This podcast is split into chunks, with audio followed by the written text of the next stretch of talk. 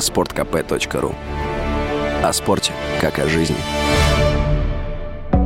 В Госдуме вновь начали обсуждать переход на четырехдневную рабочую неделю. Как заявил председатель Комитета по труду, социальной политике и делам ветеранов Ярослав Нилов, четырехдневка – это вопрос недалекого будущего. Он обратил внимание, что некоторые предприятия уже работают в подобном формате, переведя сотрудников на дистанционную или неполную занятость. Нилов напомнил, что в разгар пандемии это было одним из оптимальных решений для сохранения кадров и продолжения деятельности. Вот что он заявил радио «Комсомольская «Комсомольская правда» пандемия, возможность работать удаленно. Уже сегодня отдельных сотрудников перевело в формат четырехдневной рабочей недели. Это синергетический процесс, и к этому надо относиться с пониманием. В дальнейшем я считаю, что система искусственного интеллекта, робототехника, компьютеры, новые решения, они позволят людям меньше работать, при этом не теряя заработной плате, не снижая производительность труда, а наоборот только увеличивая, что будет выгодно работодателю, переходить на новый формат взаимоотношений, при котором меньше работаешь, больше получаешь и больше производишь. Вот к чему должны мы стремиться.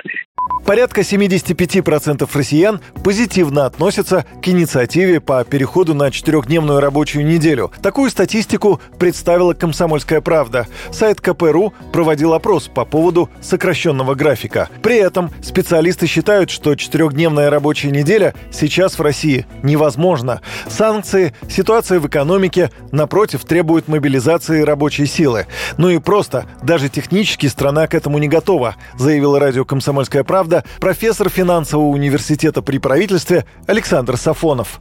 Нам действительно нужно проделать огромную работу организационного характера, модернизировать оборудование, которое бы позволило повысить производительность труда как минимум на 20%. А это представляете себе, какая цифра для экономики в целом. Поэтому четырехдневная рабочая неделя, конечно, когда-то наступит, но не сейчас. Сейчас нам необходимо совершенно другое. Да? Нам нужно увеличивать объем производства внутри страны, чтобы закрыть те лакуны, которые возникли в связи с тем, что против нас объявлены санкции. Поэтому нам в настоящий момент все-таки целесообразно сохранять пятидневную рабочую неделю.